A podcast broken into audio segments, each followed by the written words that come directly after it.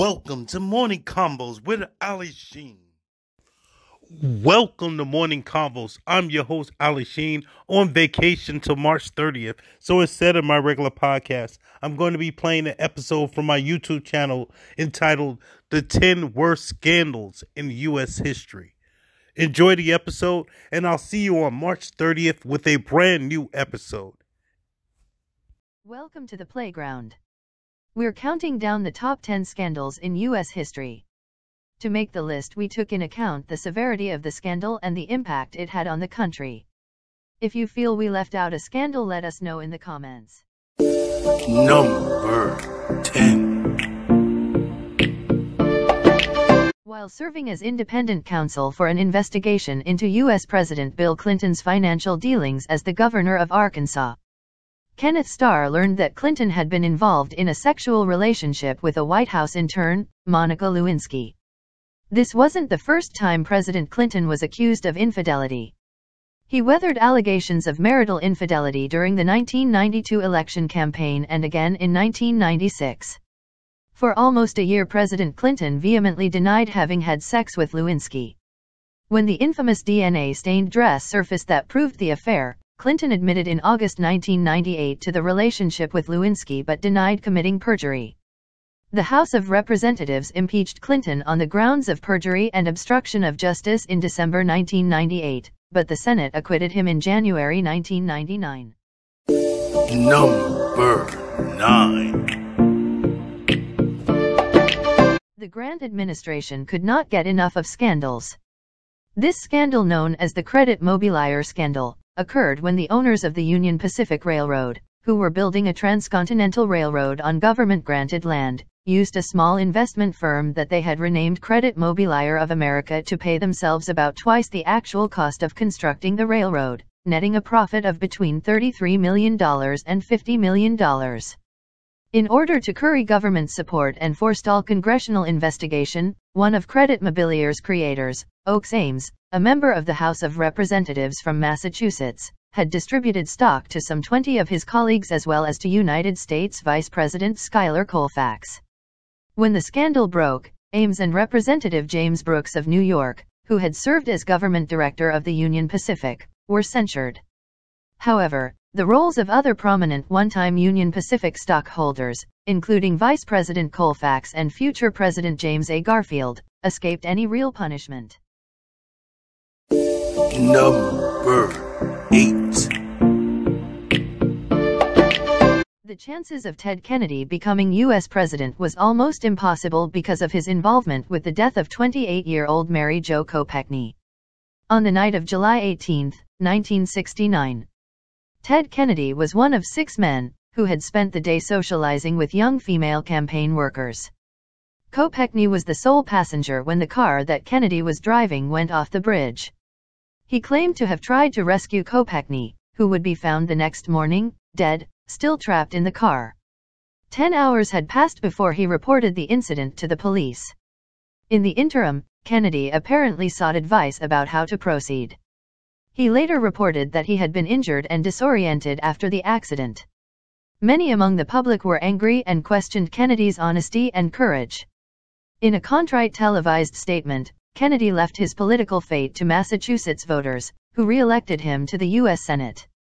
The scandal surrounding the incident would haunt Kennedy for the rest of his life which was evident by his loss to the unpopular incumbent Jimmy Carter for the Democratic Party's 1980 presidential nomination.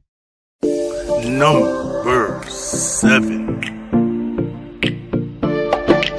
Just days after Grover Cleveland became the Democratic presidential nominee in 1884, the Buffalo Evening Telegraph published an article reporting how Grover Cleveland, allegedly, raped Maria Halpin resulting in her pregnancy. The incident happened 10 years earlier in Buffalo, New York. When she told Cleveland she was going to report the rape to the authorities, he threatened to ruin her. When she gave birth to a son, Cleveland used his influence to have her committed to a psychiatric hospital in spite of nothing being mentally wrong with her. Cleveland also had his son placed in an orphanage using a forged document supposedly from Ms. Halpin. Cleveland's campaign began to smear his rape victim, falsely accusing her of promiscuity. The attack on her character by her rapist worked, because in spite of crowds chanting Mama where is my papa? Cleveland was able to fool the American people into sending him to the White House. Number 6 The Pentagon Papers was the name given to a secret Department of Defense 7,000-page study of U.S. political and military involvement in Vietnam from 1945 to 1967. The top-secret Pentagon Papers were leaked, by whistleblower Daniel Ellsberg, to the New York Times newspaper in March 1971. The papers revealed that the presidential administrations of Harry S. Truman, Dwight D. Eisenhower, John F. Kennedy and Lyndon B. Johnson had all misled the public about the degree of U.S. involvement in Vietnam. From Truman's decision to give military aid to France during its struggle against the communist-led Viet Minh, to Johnson's development of plans to escalate the war in Vietnam as early as 1964, even as he claimed the opposite during the 1964 presidential election. The Pentagon Papers did not implicate the Nixon administration. However Nixon feared that the leaked documents could destroy American credibility forever. The Pentagon Papers caused an outrage with the American public and confirmed many suspicions about the credibility gap between what the government said and what they actually did. A sentiment that persists today. Number 5 Republican President Warren G. Harding transferred control of the naval oil reserve lands from the Navy to the Department of the Interior in 1921. Interior Secretary Albert Fall secretly granted to Harry F. Sinclair of the Mammoth Oil Company exclusive rights to the Teapot Dome reserves, April 7, 1922. He granted similar rights to Edward Doheny of Pan American Petroleum Company for the reserves in California. So where's the scandal you might ask? It was later discovered that Fall's family received 200,000 in bonds before the lease signing with Sinclair and $100,000 loan that wasn't repaid from Pan American Petroleum. Congress directed President Harding to cancel the leases. The Supreme Court declared the leases fraudulent and ruled that Harding's transfer of authority to Fall illegal. Although President Harding was not involved, he took the political backlash. He died before the full extent of the wrongdoing had been determined. Fall was convicted of accepting a bribe in the Elk Hills negotiations and imprisoned. Doheny and Sinclair were acquitted of charges of offering bribes and criminal conspiracy. Number 4 actions that are synonymous with the Iran-Contra scandal is one the secret sale of weapons to Iran in an unsuccessful attempt to win freedom for U.S. hostages held in Lebanon and two the use of some of the profits from those sales to provide military support for the counter-revolutionary efforts of the Contras in Nicaragua. Although Reagan had called the Contras the moral equivalent of our founding fathers, he had been unable to persuade Congress to authorize funding of their efforts, which was prohibited under the Boland Amendments. As the layers of the complex scandal were peeled away daily by televised congressional hearings, it was revealed that U.S. Marine Corps Lieutenant Colonel Oliver North, who worked on the National Security Council, had played a pivotal role in what was characterized by some observers as a shadow government secret program to support the Contras. Reagan claimed to have had no knowledge of the diversion of funds. Vice President George H.W. Bush was found to have had no operational role in the undertaking. The immunity granted to many of the participants in return for their testimony and later presidential pardons meant that very few of the transgressors spent much time in prison. Number 3 The term Watergate encompasses an array of secret and often illegal activities undertaken by members of the Nixon administration.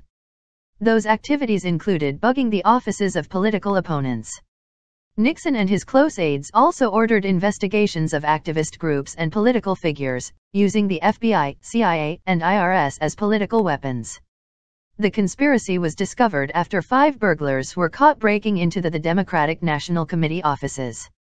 Congressional and special prosecutor investigations led to the discovery of multiple abuses of power by members of the Nixon administration, which led to Nixon's resignation. The scandal resulted in the indictment of 69 people, with trials or pleas resulting in 48 being found guilty, many of whom were top Nixon officials. Number 2 Abscam was a sting operation stemming from a 1978 FBI investigation of stolen paintings and organized crime. It uncovered corruption among elected officials on the local, state, and national levels. 31 officials were targeted. One of which was Florida's Representative Richard Kelly who never denied he took the cash, but insisted he did it because he was conducting a counter-investigation of his own. Representative Michael Myers from Pennsylvania was the first to be indicted and convicted in connection with Abscam. He also became the first to lose his job as a result. In early October, he was expelled from the House. Others convicted of accepting bribes and conspiracy in 1981 were Democratic U.S. Senator Harrison Williams, Democratic U.S. House of Representatives Frank Thompson, Democratic U.S. House of Representatives John Jenrette, Democratic U.S. House of Representatives Raymond Lederer, Democratic U.S. House of Representatives John M. Murphy. Five other government officials were convicted, including Democratic Mayor of Camden, New Jersey, Angelo Errichetti, Philadelphia Democratic City Council President George Schwartz, Philadelphia Democratic City Councilman Harry Jannotti, Philadelphia Democratic Councilman Louis Johanson, an inspector for the U.S. Immigration and Naturalization Service was also convicted. The Abscam scandal marked the first of several major corruption scandals in Congress in the 80s, the most notorious of which was the Keating Five savings and loan scandal, which implicated prominent senators. Some Americans supported the FBI, but others argued that Abscam was an entrapment scenario ordered by a vengeful FBI, retaliating because of congressional inquiries into acts of police brutality and similar widespread abuses. Congressional concern about sting operations persisted, creating numerous additional guidelines in the ensuing years. Congress was swift in disciplining guilty congressmen but wanted to prevent such a widespread undercover investigation from happening again. Number one. Like Watergate, Obamagate encompasses an array of illegal activities during President Barack Obama's presidency. Like Richard Nixon, Obama was shown to have misused government agencies including illegal wiretaping and domestic spying on American citizens to harass political opponents and critics. Like when Obama's IRS conspired to target conservative and pro-Israel groups for discriminatory treatment in acquiring tax exemptions. Obama and then Attorney General Eric Holder's Justice Department fostered the death of a border control agent due to the gun-running scandal known as Operation Fast and Furious, in which Obama allowed weapons to deliberately be put into the hands of Mexican gangs. One of these guns was used to kill U.S. Border Patrol agent Brian Terry. This same Justice Department was also under a cloud due to scandals involving its massive culling of Associated Press reporters' phone records, concerning a leak investigation, slandering Fox News reporter James Rosen over classified information, and monitoring Rosen's phone calls and emails. But most egregious was in 2016 when the CIA, FBI, the Justice Department, and the Obama White House were all involved in a series of codename operations, including Crossfire Hurricane, which were investigating members of the Trump campaign. The FBI used a dossier compiled by Christopher Steele who was dropped by the FBI as a credible informant.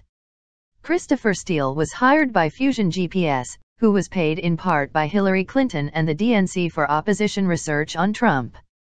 None of this information including the dossier being unsubstantiated was ever revealed to the judge. When the FBI requested warrants to spy on the Trump campaign, the Obama administration was determined to help Hillary Clinton win the 2016 election at all cost. Then Attorney General Loretta Lynch had an unethical possibly illegal meeting with Bill Clinton aboard a plane. Clinton's wife Hillary Clinton was under FBI investigation at the time. The pair spent 20 minutes talking. Whatever was discussed we may never know for sure, but a few weeks after this meeting Hillary Clinton was cleared by the Justice Department of any wrongdoing. Obama also used the FBI to infiltrate the Trump campaign to try and steer them towards collusion but the endeavor was fruitless because no one in the Trump campaign took the bait. So FBI Deputy Director Andrew McCabe and FBI Chief Legal Counsel James Baker recommended to Deputy AG Rod Rosenstein that he hire Robert Mueller as special counselor.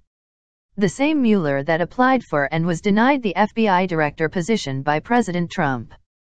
The Mueller report exonerated Trump and his campaign but highlighted the lengths that the Obama administration's DOJ went to frame President Trump. and the complicity of the liberal news media that spread the false Trump-Russia collusion narrative. The abuses of power by Barack Obama rivals that of Joseph Stalin. Obama has the audacity to say his administration was scandal-free. He was the leader of the most corrupt administration in history and facilitated the biggest scandal in United States history. I'm out of time for this episode of Morning Convos. I'm your host, Ali Sheen. Subscribe to this podcast. It's available on Apple Podcasts, Google Podcasts, Spotify, TuneIn, Stitcher, Radio Public, and anywhere else podcasts are found. Like my page on Facebook, Ali Sheen's Playground. Follow me on Instagram at Ali Sheen's underscore playground underscore. And subscribe to my YouTube channel at Ali Sheen's Playground. Let me know your opinion on this episode. Till next time, enjoy your day.